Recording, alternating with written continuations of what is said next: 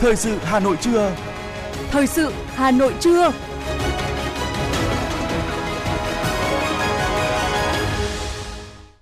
Quang Minh và Thu Minh xin kính chào quý vị thính giả của Đài Phát thanh và Truyền hình Hà Nội. Mời quý vị và các bạn nghe chương trình thời sự trưa nay, Chủ nhật ngày 4 tháng 9 năm 2022. Chương trình có những nội dung chính như sau. Bằng ghi danh của UNESCO về thực hành then của người Tày, Nùng Thái ở 11 tỉnh phía Bắc Việt Nam là di sản văn hóa phi vật thể đại diện của nhân loại đã được tổ chức này trao cho Việt Nam trước sự chứng kiến của Chủ tịch nước Nguyễn Xuân Phúc vào tối qua. Thủ tướng Chính phủ Phạm Minh Chính đưa ra yêu cầu nghiên cứu cho học sinh mượn sách giáo khoa nhằm giáo dục tinh thần tiết kiệm, trân trọng sách vở và đồ dùng học tập. Tập đoàn xăng dầu Việt Nam Petrolimex đã đưa ra đề xuất giải pháp để tránh đứt gãy nguồn cung. 8 tháng năm 2022, toàn thành phố Hà Nội thu hút 992,3 triệu đô la Mỹ vốn FDI, tăng 49,6% so với cùng kỳ năm trước. Phần lớn ca COVID-19 mới nhiễm biến thể BA.5. Nhiều vụ trẻ em đuối nước đã xảy ra tại một số địa phương trên cả nước. Trong phần tin thế giới có những tin chính như sau. COVID-19 sẽ cản trở thế giới tiến tới mục tiêu cuộc sống khỏe mạnh cho tất cả mọi người vào năm 2030. Tấn công ở Somalia khiến ít nhất 19 người thiệt mạng. Nhật Bản trải qua mùa hè nóng kỷ lục thứ hai sau năm 2010 và sau đây là nội dung chi tiết. Thưa quý vị, bằng ghi danh của Tổ chức Giáo dục, Khoa học và Văn hóa Liên Hợp Quốc UNESCO về thực hành then của người Tày, Nùng Thái ở 11 tỉnh phía Bắc Việt Nam là di sản văn hóa phi vật thể đại diện của nhân loại, đã được tổ chức này trao cho Việt Nam trước sự chứng kiến của Chủ tịch nước Nguyễn Xuân Phúc vào tối qua. Chủ tịch nước Nguyễn Xuân Phúc khẳng định, mỗi lần di sản của Việt Nam được thế giới vinh danh, trong mỗi người Việt Nam lại trào dâng lòng tự tôn dân tộc, lòng biết ơn sâu sắc với các bậc tiền nhân và là khao khát tiếp tục vươn lên để sánh kịp với bạn bè Nam Châu trong phát triển đất nước và giữ gìn bản sắc văn hóa. Đi cùng với niềm tự hào là trách nhiệm gìn giữ và bảo tồn thực hành then của người Tày, Nùng Thái ở Việt Nam, không chỉ đối với các bậc tiền nhân, với tổ tiên người Việt, mà còn trước cộng đồng quốc tế, với nền văn minh của nhân loại. Ngày mai là ngày toàn dân đưa trẻ tới trường. Các trường học trên cả nước đang nô nức chuẩn bị cho ngày khai giảng sau 2 năm ngành giáo dục chịu ảnh hưởng nặng nề của dịch COVID-19. Trước thềm năm học mới, trong chuyến thăm trường tiểu học và trung học cơ sở Yên Lập, huyện Yên Lập, tỉnh Phú Thọ mới đây, Thủ tướng Chính phủ Phạm Minh Chính đã đưa ra yêu cầu nghiên cứu cho học sinh mượn sách giáo khoa nhằm giáo dục tinh thần tiết kiệm, trân trọng sách vở và đồ dùng học tập – Thủ tướng lưu ý các đơn vị xây dựng phương án hỗ trợ sách giáo khoa cho học sinh nghèo, hoàn cảnh khó khăn, vùng sâu, đồng bào dân tộc thiểu số. Tinh thần là không để học sinh nào đến trường mà không có sách giáo khoa. Gần một tháng trước, Văn phòng Chính phủ cũng đã truyền đạt chỉ đạo của Phó Thủ tướng Lê Minh Khái và Vũ Đức Đam giao Bộ Giáo dục và Đào tạo phối hợp với Bộ Tài chính khẩn trương hoàn thiện hồ sơ, phương án dùng ngân sách mua sách giáo khoa cho học sinh mượn kịp triển khai năm nay. Thưa quý vị và các bạn, ngày mai ngày mùng 5 tháng 9, hàng triệu giáo viên và học sinh trên cả nước được tới trường khai giảng năm học mới 2022-2023. Đây là năm học vô cùng đặc biệt vì học sinh được vui bước tới trường thay vì phải học trực tuyến kéo dài như những năm trước. Năm học này nhiều thách thức đặt ra với ngành giáo dục như việc triển khai chương trình, sách giáo khoa mới, thiếu giáo viên và trường lớp. Vậy ngành giáo dục sẽ đặt ra những nhiệm vụ trọng tâm nào để có thể giải quyết những khó khăn, thách thức trước thềm năm học mới? Phóng viên chương trình đã có cuộc phỏng vấn với Bộ trưởng Bộ Giáo dục và Đào tạo Nguyễn Kim Sơn. Mời quý thính giả cùng nghe. À, thưa Bộ trưởng, sau 2 năm bị ảnh hưởng bởi dịch bệnh COVID-19, phải tự trường online, khai giảng online, thì năm học mới này, hàng triệu giáo viên và học sinh được quay lại với việc tự trường đúng nghĩa, khai giảng trực tiếp. Năm học 2022-2023, ờ, ngành giáo dục đã đặt ra những nhiệm vụ trọng tâm gì, thưa ông? Sau một thời gian 2 năm ảnh hưởng nặng nề của dịch bệnh, ngành giáo dục cũng đã bị ảnh hưởng rất là nhiều. Một cái kỳ khai giảng này thì à, học sinh và giáo viên cũng rất vui vì đã được đến trường khai giảng trực tiếp. Mọi chuyện đã được à, bình thường trở lại. Để có được sự bình thường này thì đây cũng đã là một cái cố gắng rất lớn của à, Đảng, Nhà nước, Chính phủ và toàn thể người dân đã tạo điều kiện để cho trường học đã vận hành được trở lại. Và đây cũng là một cái năm ngành giáo dục vừa phải khắc phục, củng cố, bù đắp cả kiến thức và kỹ năng mà những cái gì mà học sinh đã bị thiệt thòi ảnh hưởng trong năm trước thì đấy cũng vẫn tiếp tục là một cái công việc mà dẫu là dịch bệnh đã được kiểm soát nhưng vẫn là một việc quan trọng mà năm học tới này ngành giáo dục sẽ còn tiếp tục phải lưu ý Ờ, bên cạnh đó thì năm học 2022 2023 là một cái năm rất là trọng tâm trong cái quá trình đổi mới đối với giáo dục phổ thông. Theo lộ trình thực hiện chương trình giáo dục phổ thông mới 2018 thì trong năm học tới này thì vừa là triển khai trong thực tế đối với ờ, lớp 3, lớp 7 và lớp 10 nhưng mà đồng thời cũng là chuẩn bị cho thực hiện chương trình mới ở, ở lớp 4, lớp 8, lớp 11. Ờ, đồng thời lại triển khai ngay cái việc ờ, biên soạn và chuẩn bị cho ba cái năm còn lại nữa. Bên cạnh đó thì những cái việc chuẩn bị xây dựng một cái chương trình mầm non mới cũng như là triển khai tiếp tục tự chủ đại học theo chiều sâu thì vẫn cần tiếp tục. À, như vậy là năm học mới này thì ngành giáo dục đứng trước khá nhiều thách thức, thưa Bộ trưởng. Có thể nói là một năm học mới trong một cái trạng thái bình thường mới nhưng mà cũng rất là đầy thách thức. Cái thách thức của cái sự đổi mới, cái thách thức của sự phát triển, cái sự thách thức mà của cải thiện chất lượng mà ngày càng đạt đến những cái mục tiêu cao hơn thì có thể nói đây là một cái năm học mà ngành giáo dục cũng sẽ đang đứng trước rất nhiều những cái à, thách thức mà nếu như nếu đạt được thì cũng sẽ là một cái bước tiến của ngành trong quá trình phát triển. Dạ vâng thưa Bộ trưởng, trước một năm học mới nhiều thách thức như vậy thì Bộ Giáo dục và Đào tạo sẽ đưa ra định hướng và giải pháp như thế nào ạ? Thì toàn ngành cũng xác định đưa ra một số những cái trọng tâm cho công tác. Ờ, trong đó thì chúng tôi cũng xác định là cái việc ờ, chuẩn bị cái đội ngũ, nhà giáo vừa đủ về số lượng, vừa đảm bảo chất lượng và cũng có những cái ờ, sự cập nhật về mặt kiến thức, về mặt kỹ năng cũng như là các cái yêu cầu khác để thực hiện được những cái nhiệm vụ đổi mới và một cái đội ngũ nhà giáo yên tâm công tác, có cái trách nhiệm nghề nghiệp được tiếp tục được khẳng định và được ờ, nâng cao thì có thể nói là phát triển đội ngũ nhà giáo được xem là một trong cái nhiệm vụ rất là trọng tâm của các trọng tâm trong công tác ờ, giáo dục của năm nay. Một cái điểm rất là quan trọng khác đấy là ờ, hiện nay thì ngành giáo dục cũng đang đẩy mạnh công cuộc chuyển đổi số xây dựng những cái cơ sở dữ liệu cũng như là các cái kỹ năng số cho cả giáo viên và học sinh những cái đổi mới bước đầu trong cái kỳ thi trung học và tuyển sinh đại học vừa qua thì cũng cho thấy những cái bước chuyển quan trọng mà ngành đang hướng đến tức là lấy chuyển đổi số làm một cái động lực rất là quan trọng để thực hiện những cái đổi mới ở những cái nhiệm vụ rất lớn như tôi vừa đề cập. Bên cạnh đó thì trách nhiệm của các địa phương, các tỉnh, thành phố cũng rất là quan trọng trong việc chuẩn bị các điều kiện để đảm bảo chất lượng, bao gồm chuẩn bị về điều kiện về cơ sở vật chất, trường học, phòng học cũng như là đội ngũ các nhà giáo để chuẩn bị tuyển dụng rồi các cái thực hiện các cái chế độ chính sách để đảm bảo cho cái nguồn lực nhà giáo đủ. Bên cạnh đó cán bộ quản lý giáo dục cũng phải cần được chuẩn bị để đáp ứng được. Nếu có rất nhiều việc cần phải làm. Nhưng trong đó tôi vẫn muốn nhắc lại rằng cái, cái việc ờ, phát triển cái đội ngũ nhà giáo là một khâu hết sức là quan trọng để có thể hoàn thành được các cái nhiệm vụ lớn của ngành trong năm học tới này. Với một năm học có nhiều thách thức và nhiều công việc lớn như vậy, Bộ trưởng có gửi gắm thông điệp gì tới toàn ngành giáo dục, toàn bộ giáo viên và học sinh phụ huynh trên cả nước hay không ạ? Toàn ngành cần phải nỗ lực đã nỗ lực rồi thì phải nỗ lực hơn nữa đã cố gắng thì phải cố gắng hơn nữa đã đổi mới và sáng tạo thì phải tiếp tục đổi mới và sáng tạo không ngừng lấy cái đổi mới sáng tạo để vừa khắc phục các cái khó khăn vừa được giải quyết được những cái thách thức đặt ra phía trước và toàn ngành cần phải đoàn kết phấn đấu để hoàn thành các cái mục tiêu uh, chiến lược uh, và các cái mục tiêu kế hoạch của năm đặt ra để từng bước qua từng việc để nâng cao chất lượng đào tạo để cung ứng nguồn nhân lực chất lượng cao cho đất nước.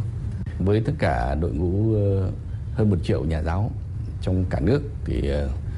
tôi cũng muốn gửi đến tất cả các nhà giáo người chúc mừng nhân dịp năm học mới và chúc cho các nhà giáo ừ, luôn ờ, giữ được cái nhiệt huyết và không ngừng đổi mới bản thân và phát triển các cái năng lực để có thể hoàn thành được cái trọng trách của mình. Và chúc cho tất cả các ờ, học sinh trong một năm học mới ờ, an toàn và tiến bộ. Và cũng mong rằng là toàn thể các quý vị phụ huynh trong cả nước cũng tiếp tục đồng hành, ủng hộ, hỗ trợ thấu hiểu với những công việc của ngành để cùng có thể đạt đến những cái kết quả tốt nhất là các sản phẩm giáo dục và đào tạo là con người của chúng ta. Xin được trân trọng cảm ơn Bộ trưởng Bộ Giáo dục và Đào tạo Nguyễn Kim Sơn.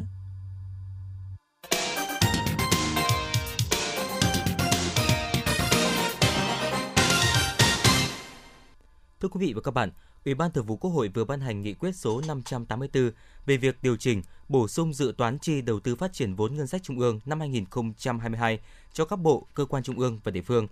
Về bổ sung dự toán chi đầu tư phát triển vốn ngân sách trung ương năm 2022 từ nguồn vốn chương trình phục hồi và phát triển kinh tế xã hội, nghị quyết quyết định bổ sung dự toán chi đầu tư phát triển vốn ngân sách trung ương trong nước hơn 19.570 tỷ đồng cho 10 bộ, cơ quan trung ương và 36 địa phương để thực hiện nhiệm vụ dự án thuộc kế hoạch đầu tư công trung hạn giai đoạn 2021-2025.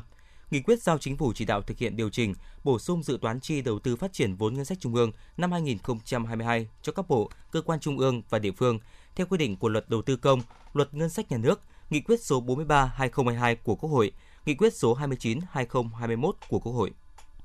Xin được chuyển sang những thông tin đáng chú ý khác. Liên quan đến những khó khăn trong cung ứng xăng dầu, mới đây Tập đoàn Xăng dầu Việt Nam Petrolimex đã đưa ra đề xuất giải pháp để tránh đứt gãy nguồn cung. Trong đó có kiến nghị về việc điều chỉnh yếu tố cấu thành trong giá cơ sở để giảm bớt khó khăn cho các doanh nghiệp đầu mối. Cụ thể, Petrolimex cho biết sản lượng tiêu thụ tăng mạnh do nhu cầu đi lại, sản xuất tăng cao, gây áp lực lớn trong tạo nguồn do hàng tồn kho sụt giảm rất nhanh trong khi mua hàng không thể bù đắp ngay lập tức cho thiếu hụt. Các yếu tố cấu thành trong giá cơ sở như chi phí đưa xăng dầu về đến cảng và chi phí vận tải tạo nguồn trong nước chưa được tính đủ từ kỳ điều hành giá ngày 11 tháng 7 đến nay. Do đó, Petrolimex đề nghị Liên Bộ cần kịp thời điều chỉnh chi phí premium và chi phí vận tải, vốn là các yếu tố cấu thành trong giá cơ sở nhưng chưa được điều chỉnh tại kỳ điều hành giá 11 tháng 7 và bổ sung ngay vào kỳ điều hành 12 tháng 9 tới.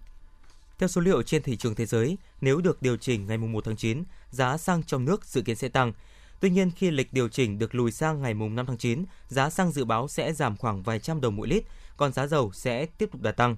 Dữ liệu cập nhật giá xăng của Bộ Công Thương cho thấy, giá xăng dầu trên thị trường Singapore trong vài ngày gần đây đột ngột giảm mạnh. Đây là mức giá thấp nhất trong vòng 8 tháng vừa qua. Trong kỳ điều hành ngày 5 tháng 9, giá xăng trong nước có thể giảm từ 400 đến 600 đồng mỗi lít, còn dầu sẽ tăng khoảng 2.000 đồng. Thống kê của Bộ Lao động Thương binh và Xã hội cho thấy đã có 35 địa phương đạt tỷ lệ giải ngân 100% số hồ sơ tiếp nhận trong việc thực hiện chính sách hỗ trợ tiền thuê nhà cho người lao động theo quyết định số 08/2022 của Thủ tướng Chính phủ. Ngoài ra, có 14 tỉnh thành phố có tỷ lệ giải ngân cao ở mức gần hoàn thành, từ hơn 90% đến hơn 99%. Hai địa phương có tỷ lệ giải ngân thấp nhất là Hưng Yên 48,93%, Bà Rịa Vũng Tàu 50,8%. Đáng chú ý, một số tỉnh thành phố có lực lượng lao động lớn đã nỗ lực đẩy nhanh tiến độ với số tiền giải ngân rất lớn. Tiêu biểu là thành phố Hồ Chí Minh hơn 796,7 tỷ đồng, đạt tỷ lệ giải ngân 81,72% số hồ sơ tiếp nhận đề nghị. Bình Dương hơn 641,1 tỷ đồng, đạt 68,79%. Đồng Nai hơn 280,8 tỷ đồng, đạt 96,9%. Bắc Ninh hơn 196,4 tỷ đồng, đạt 100%. Hà Nội hơn 182,6 tỷ đồng, đạt 92,2%. Long An hơn 154 tỷ đồng, đạt 91,04%. Hiện phần lớn các ca mắc COVID-19 mới ở nước ta là nhiễm biến thể BA.5. Theo Viện Vệ sinh Dịch tễ Trung ương, trong số 456 mẫu được giám sát từ đầu năm thì phát hiện chủ yếu là chủng Omicron, chỉ có một số ít nhiễm chủng Delta. Cụ thể trong số 95 mẫu giải trình tự gen của tháng 8, có đến 60% là nhiễm biến thể BA.5. Biến thể BA.5 của Omicron được đánh giá là có khả năng chống lại những kháng thể cao hơn, đồng nghĩa rằng nếu đã từng mắc COVID-19 trước đó, vẫn có khả năng nhiễm biến thể BA.5. Trong hai ngày qua, nhiều vụ trẻ em đuối nước đã xảy ra tại một số địa phương trên cả nước. Tại Lào Cai, các lực lượng chức năng huyện Bắc Hà cũng đang khẩn trương tìm kiếm một em nhỏ bị mất tích do lũ cuốn. Còn tại tỉnh Đắk Nông, trưa ngày 3 tháng 9, có hai em nhỏ 8 tuổi và 9 tuổi đi bắt ốc bị đuối nước tử vong tại một ao nước của một hộ dân ở huyện Đắk Song. Tại tỉnh Gia Lai, hôm 2 tháng 9 đã xảy ra một vụ đuối nước khiến một học sinh mất tích tại thị trấn Công Cro, huyện Công Cro. Tỉnh Điện Biên cũng đang nỗ lực tìm kiếm hai bé gái bị đuối nước gần khu vực suối Nậm Núa. Ủy ban nhân dân xã Pa Thơm, huyện Điện Biên hôm 3 tháng 9 cho biết công tác tìm kiếm gặp nhiều khó khăn do nước suối Nậm Núa đang lên cao. Thưa quý vị, đăng lên mạng xã hội vào đúng ngày Quốc khánh mùng 2 tháng 9, một người dân cho biết hai người bạn là sinh viên Nhật Bản bị một lái xe taxi chặt chém lên gấp 10 lần giá cước taxi. Thay vì đúng giá là 42.000 đồng thì lái xe đã yêu cầu khách trả 420.000 đồng. Chiều ngày hôm qua, Công an quận Hoàn Kiếm cho biết, người lái xe taxi đã nhận thức việc làm của mình là sai, nên tối ngày 31 tháng 8, anh này đã chủ động liên hệ với nhóm du khách tại khách sạn số 27 Lý Thường Kiệt. Người lái xe taxi đã gặp, xin lỗi nhóm du khách và hoàn trả lại số tiền thừa là 360.000 đồng. Nhóm du khách vui vẻ chấp nhận lời xin lỗi và nhận lại tiền thừa. Cũng trong ngày hôm qua, người lái xe taxi này đã tới công an quận Hoàn Kiếm để trình bày lại toàn bộ sự việc, đồng thời cam kết không tái phạm.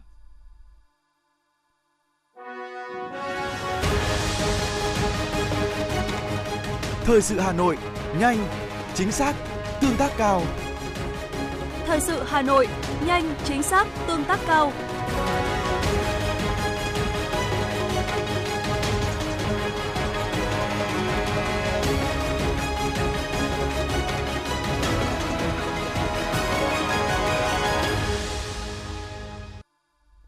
Thưa quý vị và các bạn, ô nhiễm rác thải nhựa hiện cũng đang là vấn đề nhức nhối hàng ngày hàng giờ, tác động tiêu cực đến hệ sinh thái, môi trường sống và sức khỏe con người ở mỗi quốc gia. Để chung tay bảo vệ môi trường, thời gian qua Hội Liên hiệp Phụ nữ quận Thanh Xuân cũng đã xây dựng các mô hình thu gom phế liệu đổi màu xanh, phụ nữ Thanh Xuân thu gom rác thải nhựa, phế liệu, làm sạch môi trường, góp 5.000 phần quà hỗ trợ phụ nữ, trẻ em khuyết tật, mồ côi có hoàn cảnh khó khăn trên địa bàn nhằm hạn chế rác thải nhựa trong đời sống sinh hoạt. Để giảm thiểu rác thải nhựa ra môi trường, thời gian qua, nhóm liên kết phụ nữ khuyết tật quận Thanh Xuân cũng đã sáng tạo ra các sản phẩm thân thiện với môi trường, tái chế rác thải nhựa thành các sản phẩm độc đáo bán trên thị trường, tạo thu nhập cho các chị em hội viên. Chị Nguyễn Thị Ngọc, nhóm liên kết phụ nữ khuyết tật quận Thanh Xuân chia sẻ. Nhóm liên kết giữa phụ phụ nữ khuyết ờ, và hội khuyết tật thì nó mang đến những cái sản phẩm cho hội hội người khuyết tật làm ra để là làm mà để, để làm ra để nhằm mục đích là kiểu hỗ trợ các các ờ, con em hội viên khuyết khuyết tật này các các chị các cô các chú ở bên bị, bị khuyết tật đấy thì là hỗ trợ một là phần kinh phí để các cô các bác em là trang trải cuộc sống hàng ngày của của các cô ấy. Và nhận thức về tầm quan trọng đặc biệt của việc giảm thiểu chất thải nhựa, bảo vệ môi trường và sức khỏe con người. Trong những năm qua, phong trào chống rác thải nhựa đã trở thành một trong những nhiệm vụ trọng tâm được Hội Liên hiệp Phụ nữ quận Thanh Xuân triển khai mạnh mẽ với nhiều cách làm hay, sáng tạo và các mô hình hiệu quả, góp phần cải thiện môi trường xung quanh, nâng cao chất lượng cuộc sống của cộng đồng. Thực hiện chương trình công tác của hội năm 2022, Ban Thường vụ Hội Liên hiệp Phụ nữ quận Thanh Xuân đã ban hành kế hoạch số 05 triển khai thực hiện mô hình phụ nữ quận Thanh Xuân thu gom rác thải nhựa, phế liệu, làm sạch môi trường, góp 5.000 phần quà hỗ trợ phụ nữ trẻ em khuyết tật mồ côi có hoàn cảnh khó khăn trên địa bàn. Mô hình đã thu hút được đông đảo cán bộ, hội viên phụ nữ tích cực hưởng ứng tham gia bằng các việc làm cụ thể. Sau gần 6 tháng triển khai mô hình, đến nay, các cấp hội phụ nữ đã thu gom được trên 83.000 kg phế liệu, quy đổi thành tiền được gần 235 triệu đồng. Bằng các nguồn vốn xã hội hóa, đã trao tặng 1.283 phần quà, tương đương 245 triệu đồng cho phụ nữ, trẻ em khuyết tật mồ côi có hoàn cảnh khó khăn.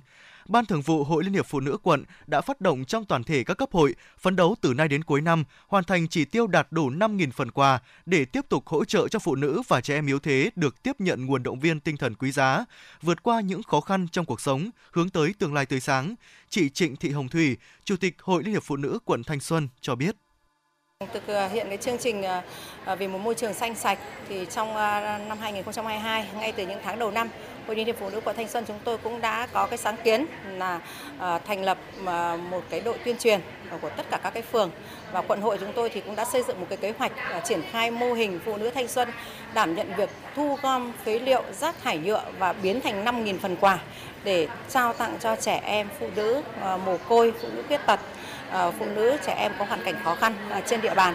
Và trong ờ, 6 tháng đầu năm ờ, Chương trình thì triển khai từ tháng 1 năm 2022 và sau 6 tháng đầu năm qua gần 6 tháng triển khai thì đến thời điểm hiện tại chúng tôi cũng đã trao tặng đã thu gom được 83.000 tấn phế liệu rác thải nhựa hoặc là những cái bìa giấy, những cái vật liệu phế liệu và đã bán và đã thu được 235 triệu.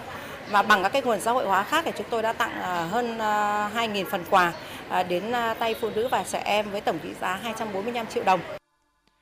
nhằm đẩy mạnh công tác vận động tuyên truyền, nâng cao nhận thức trách nhiệm của cán bộ, hội viên phụ nữ và nhân dân quận Thanh Xuân thực hiện phong trào chống rác thải nhựa, bảo vệ môi trường. Hội Liên hiệp Phụ nữ quận Thanh Xuân tổ chức hội thi tuyên truyền viên thực hiện phong trào chống rác thải nhựa năm 2022. Diễn đàn giúp cho đội ngũ cán bộ hội viên phụ nữ thể hiện khả năng, tính sáng tạo trong công tác tuyên truyền, vận động cán bộ hội viên phụ nữ và nhân dân nắm được các kiến thức về luật bảo vệ môi trường năm 2020, các vấn đề về chống rác thải nhựa, từ đó nâng cao nhận thức hành động giữ gìn vệ sinh môi trường, bảo vệ sức khỏe cho cộng đồng và xã hội. Theo khuyến cáo của Liên Hợp Quốc, mỗi năm lượng rác thải nhựa thải ra đủ để phủ kín 4 lần diện tích bề mặt trái đất. Mỗi phút có 1.000 túi nhựa được tiêu thụ, nhưng chỉ có 27% trong số chúng được xử lý và tái chế. Phải mất hàng trăm năm, thậm chí hàng ngàn năm, các chất thải từ nhựa và ni lông mới bị phân hủy. Ở đô thị hiện nay, ni lông và các sản phẩm bằng nhựa đã trở thành những vật dụng khó có thể thiếu trong cuộc sống thường ngày, gắn với thói quen cố hữu của không ít người dân hàng triệu túi ni lông và hàng chục tấn rác nhựa thải ra hàng ngày, để lại gánh nặng đối với môi trường và sức khỏe cộng đồng.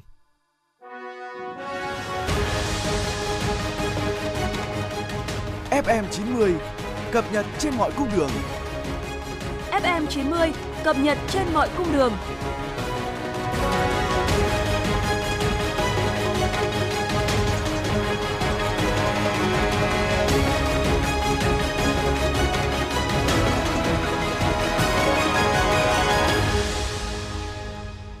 Sẽ được chuyển sang phần tin thế giới. Thưa quý vị và các bạn, theo đánh giá của Liên Hợp Quốc, COVID-19 sẽ cản trở thế giới tiến tới mục tiêu cuộc sống khỏe mạnh cho tất cả mọi người vào năm 2030. Tính đến giữa năm 2022, COVID-19 đã ảnh hưởng tới hơn 500 triệu người trên thế giới, làm gián đoạn dịch vụ y tế thiết yếu của hơn 90% quốc gia trên thế giới, cản trở bước tiến trong chăm sóc sức khỏe toàn dân. COVID-19 cũng làm giảm tuổi thọ trung bình, giảm độ bao phủ tiêm chủng, tăng tỷ lệ người mắc lo âu trầm cảm, tăng tỷ lệ người tử vong do bệnh lao và sốt rét. Những căn bệnh vốn đã được kiểm soát trong nhiều năm qua. Với những hậu quả nêu trên, COVID-19 đang thách thức mục tiêu đảm bảo cuộc sống khỏe mạnh và tăng cường phúc lợi cho tất cả mọi người ở mọi lứa tuổi trên toàn thế giới. Tuổi trợ Xin lỗi quý vị, tuổi thọ trung bình của người Mỹ đã giảm năm thứ hai liên tiếp trong năm 2021 và đây là năm giảm mạnh nhất trong một thế kỷ vừa qua chủ yếu là vì đại dịch COVID-19. Theo dữ liệu sơ bộ của CDC Mỹ, từ năm 2020 đến năm 2021, tuổi thọ trung bình của người Mỹ đã giảm gần một năm, xuống còn 76,1 tuổi. Đây là mức trung bình thấp nhất kể từ năm 1996. Trước đó, trong năm 2020, tuổi thọ trung bình là 77 tuổi, cũng giảm mạnh từ mức 78,8 tuổi vào năm 2019. Báo cáo trước đó của CDC cho biết, dịch COVID-19 là nguyên nhân gây tử vong nhiều thứ ba tại Mỹ trong năm 2020 và 2021. Ủy ban châu Âu đã cấp giấy chứng nhận đăng ký cho hai loại vaccine COVID-19 đầu tiên tại Liên minh châu Âu EU được điều chỉnh để phòng ngừa những biến thể mới của virus SARS-CoV-2. Loại vaccine mới do Pfizer-BioNTech và Moderna sản xuất được khẳng định có tác dụng phòng ngừa hiệu quả virus SARS-CoV-2 chủng gốc cũng như biến thể phụ BA.1. Các chiến binh Asapap đã sát hại ít nhất 19 dân thường và phá hủy các xe tải chở đầy thực phẩm trong một cuộc tấn công trong đêm ở khu vực miền trung Somalia. Hãng thông tấn nhà nước Somalia Sona đưa tin, các chiến binh Asapap đã phóng hỏa đốt những chiếc xe tải và giết chết hầu hết những người trên xe. Nhóm Asapap liên kết với Al-Qaeda đã đối chọi với chính phủ trung ương Somalia trong hơn một thập kỷ vừa qua, muốn thiết lập quy tắc riêng của mình dựa trên luật Hồi giáo – Nhóm này thường tiến hành những vụ đánh bom, tấn công bằng súng và những cuộc tấn công khác nhằm vào những mục tiêu quân sự và dân sự. Nhật Bản vừa trải qua một mùa hè nóng kỷ lục thứ hai sau khi ghi nhận nhiệt độ tăng vọt tại nhiều vùng ở nước này. Đây là thông tin theo báo cáo mới đây của cơ quan khí tượng Nhật Bản. Báo cáo dựa trên dữ liệu nhiệt độ từ tháng 6 đến tháng 8 cho thấy với nền nhiệt trung bình cao hơn 0,91 độ C so với thông thường, mùa hè năm nay nóng kỷ lục thứ hai sau mùa hè năm 2010 kể từ khi thu thập dữ liệu vào năm 1898. Ngoại trưởng Nhật Bản Yoshimasa Hayashi và người đồng cấp Hàn Quốc Park Jin đã nhấn mạnh sự cần thiết cải thiện quan hệ song phương vốn đang căng thẳng liên quan tới vấn đề lao động thời chiến. Phát biểu tại một diễn đàn trực tuyến, Ngoại trưởng Hayashi nói, chưa bao giờ sự cải thiện trong quan hệ hợp tác Nhật-Hàn, Nhật-Mỹ-Hàn lại quan trọng hơn lúc này. Trong khi đó, cũng phát biểu trong diễn đàn này, Ngoại trưởng Hàn Quốc cũng cho hay điểm khởi đầu để cải thiện mối quan hệ Hàn Quốc-Nhật Bản đang được tạo ra – những tuyên bố của những bộ trưởng hai bên đang được đưa ra trong bối cảnh Tòa án tối cao Hàn Quốc dự kiến sớm đưa ra phán quyết về việc thanh lý tài sản, tịch thu từ một trong hai công ty của Nhật Bản bị kiện liên quan tới lao động cưỡng bức trong thời kỳ Nhật đô hộ bán đảo Triều Tiên giai đoạn 1910 đến 1945.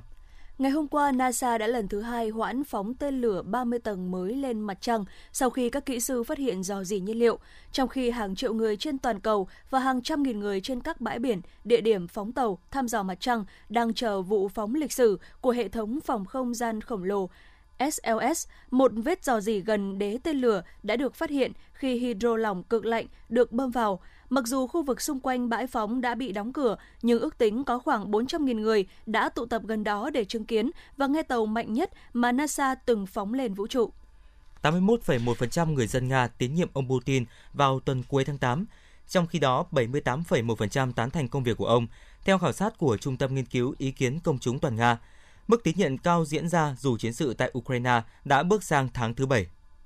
Văn phòng của Tổng thống Thổ Nhĩ Kỳ cho biết Tổng thống Recep Tayyip Erdogan đã đề nghị với Tổng thống Nga Vladimir Putin rằng Ankara có thể đóng vai trò trung gian giải quyết căng thẳng hiện nay liên quan đến nhà máy hạt nhân Zaporizhia ở Ukraine. Hai nhà lãnh đạo đã có cuộc điện đàm và thảo luận về các diễn biến liên quan đến hoạt động xuất khẩu ngũ cốc của Ukraine và bày tỏ quyết tâm tiếp tục xây dựng nhà máy hạt nhân Akuyu ở Thổ Nhĩ Kỳ theo kế hoạch ông Erdogan và ông Putin nhất trí sẽ thảo luận chi tiết về các vấn đề này khi hai nhà lãnh đạo gặp nhau tại Samarkand, Uzbekistan bên lề hội nghị thượng đỉnh tổ chức hợp tác Thượng Hải diễn ra trong hai ngày, ngày 15 và ngày 16 tháng 9 tới. Hai người đàn ông ở Uganda vừa bị kết án 17 năm tù mỗi người vì đầu độc chết 6 con sư tử ở công viên quốc gia nữ hoàng Elizabeth, Tây Nam nước này vào năm ngoái. Vincent Tumuhiwi, 49 tuổi và Robert Ario, 40 tuổi trước đó đã bị bắt giữ và thừa nhận giết chết 6 con sư tử. Hai người này đã chỉ cho những quan chức an ninh vị trí cất giấu đầu của chúng. Họ thừa nhận đã giết chết những con sư tử này để lấy răng và móng vuốt của chúng. Châu Phi có hai quần thể sư tử nổi tiếng với khả năng leo cây tại công viên nữ hoàng Elizabeth ở Uganda và Manyara, Tanzania. Liên minh Bảo tồn Thiên nhiên Quốc tế đã xếp sư tử vào danh sách những loài có nguy cơ tuyệt chủng.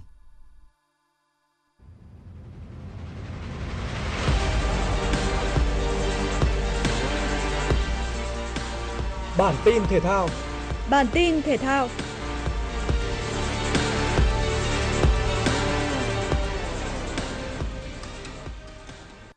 League, Hoàng Anh Gia Lai đã đánh rơi chiến thắng đầy đáng tiếc trong cuộc đón tiếp Sài Gòn FC tại Pleiku. Văn Sơn phá vỡ thế quân bình với bàn mở tỷ số ở phút 72 sau pha kiến tạo của Văn Toàn. Tuy nhiên, Hoàng Anh Gia Lai không bảo vệ được thành quả khi để Đỗ Melo gỡ hòa một đều cho Sài Gòn FC ở phút 90 cộng 5. Ở trận đấu còn lại, cú đúp của Paulo Pinto giúp đội chủ nhà Thanh Hóa giành chiến thắng 2-0 trong cuộc tiếp đón Sông Lam Nghệ An. Tại lượt trận sớm vòng 2 giải bóng đá nữ vô địch quốc gia 2022, Hà Nội 1 không gặp quá nhiều khó khăn để giành chọn 3 điểm trước Hà Nội 2. Ngay ở phút 15, Phạm Hải Yến đã có bàn thắng mở tỷ số trận đấu. Đến phút thứ 24, Vạn sự nhân đôi cách biệt cho thầy trò huấn viên Yong Song Chon. Sau đó cô có thêm hai bàn thắng nữa ở các phút 31 và 48 để nới rộng cách biệt lên thành 4 bàn. Phạm Hải Yến là người ấn định tỷ số đậm 5-0 cho Hà Nội 1 bằng pha lập công ở phút 57. Chiến thắng 5 sao này giúp Hà Nội 1 duy trì ngôi đầu bảng xếp hạng với 6 điểm. Trong khi đó, Thái Nguyên TNT đã tạo nên bất ngờ khi đánh bại Than khoáng sản Việt Nam với tỷ số 2-1.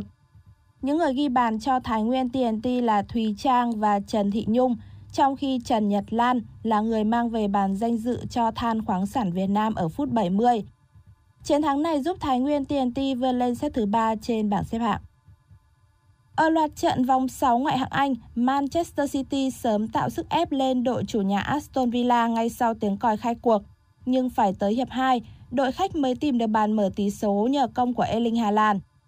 Thế nhưng trong một ngày các chân sút vô duyên với bàn thắng, thì Manchester City đã để Aston Villa gỡ hòa một đều ở phút 74 với pha dứt điểm của Leon Bailey. Tại trận derby vùng Merseyside, Everton đã cầm chân đương kim Á quân Liverpool không đều với rất nhiều tình huống bóng tìm đến xà ngang, cột dọc không thành hai đội. Ở một diễn biến khác, Chelsea cần đến sự tỏa sáng của hai cầu thủ dự bị là Ben Chilwell và Kai Havertz để ngược dòng đánh bại West Ham 2-1 trên sân nhà. Trong khi Tottenham dẫn trước Fulham đến hai bàn nhờ công của Pierre Emil Horsberg và Harry Kane, trước khi nhìn đội bóng mới lên hạng gỡ bàn danh dự do công của Alexandra Mitrovic. Gây ấn tượng nhất ở loạt trận này là chiến thắng 5-2 của Brentford trước Leeds United. Còn tân binh Nottingham Forest dù đã dẫn trước hai bàn trong hiệp 1 nhưng lại để Bournemouth ngược dòng giành thắng lợi 3-2 với các pha lập công của Philip Billing, Dominic Solanke và Jadon Anthony. Ở vòng 4 La Liga, câu lạc bộ Barcelona đã có chiến thắng dễ trước đối thủ Sevilla. Rafinha là người ghi bàn để mở tỷ số ở phút 21, trước khi Robert Lewandowski nhân đôi cách biệt ở phút 36. Sang hiệp 2, Jules Conde kiến tạo để Eric Garcia lập công ấn định chiến thắng 3-0 cho Barcelona.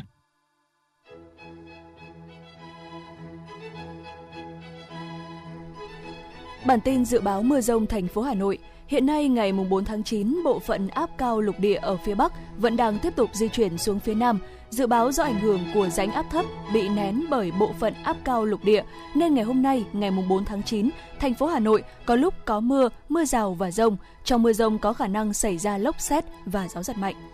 Quý vị và các bạn vừa nghe chương trình Thời sự trưa của Đài Phát thanh và Truyền hình Hà Nội. Chỉ đạo nội dung Nguyễn Kim Khiêm, chỉ đạo sản xuất Nguyễn Tiến Dũng, tổ chức sản xuất Trà My, đạo diễn Hoa Mai, phát thanh viên Quang Minh Thu Minh cùng kỹ thuật viên Duy Anh thực hiện. Hẹn gặp lại quý vị và các bạn trong chương trình thời sự 19 giờ tối nay.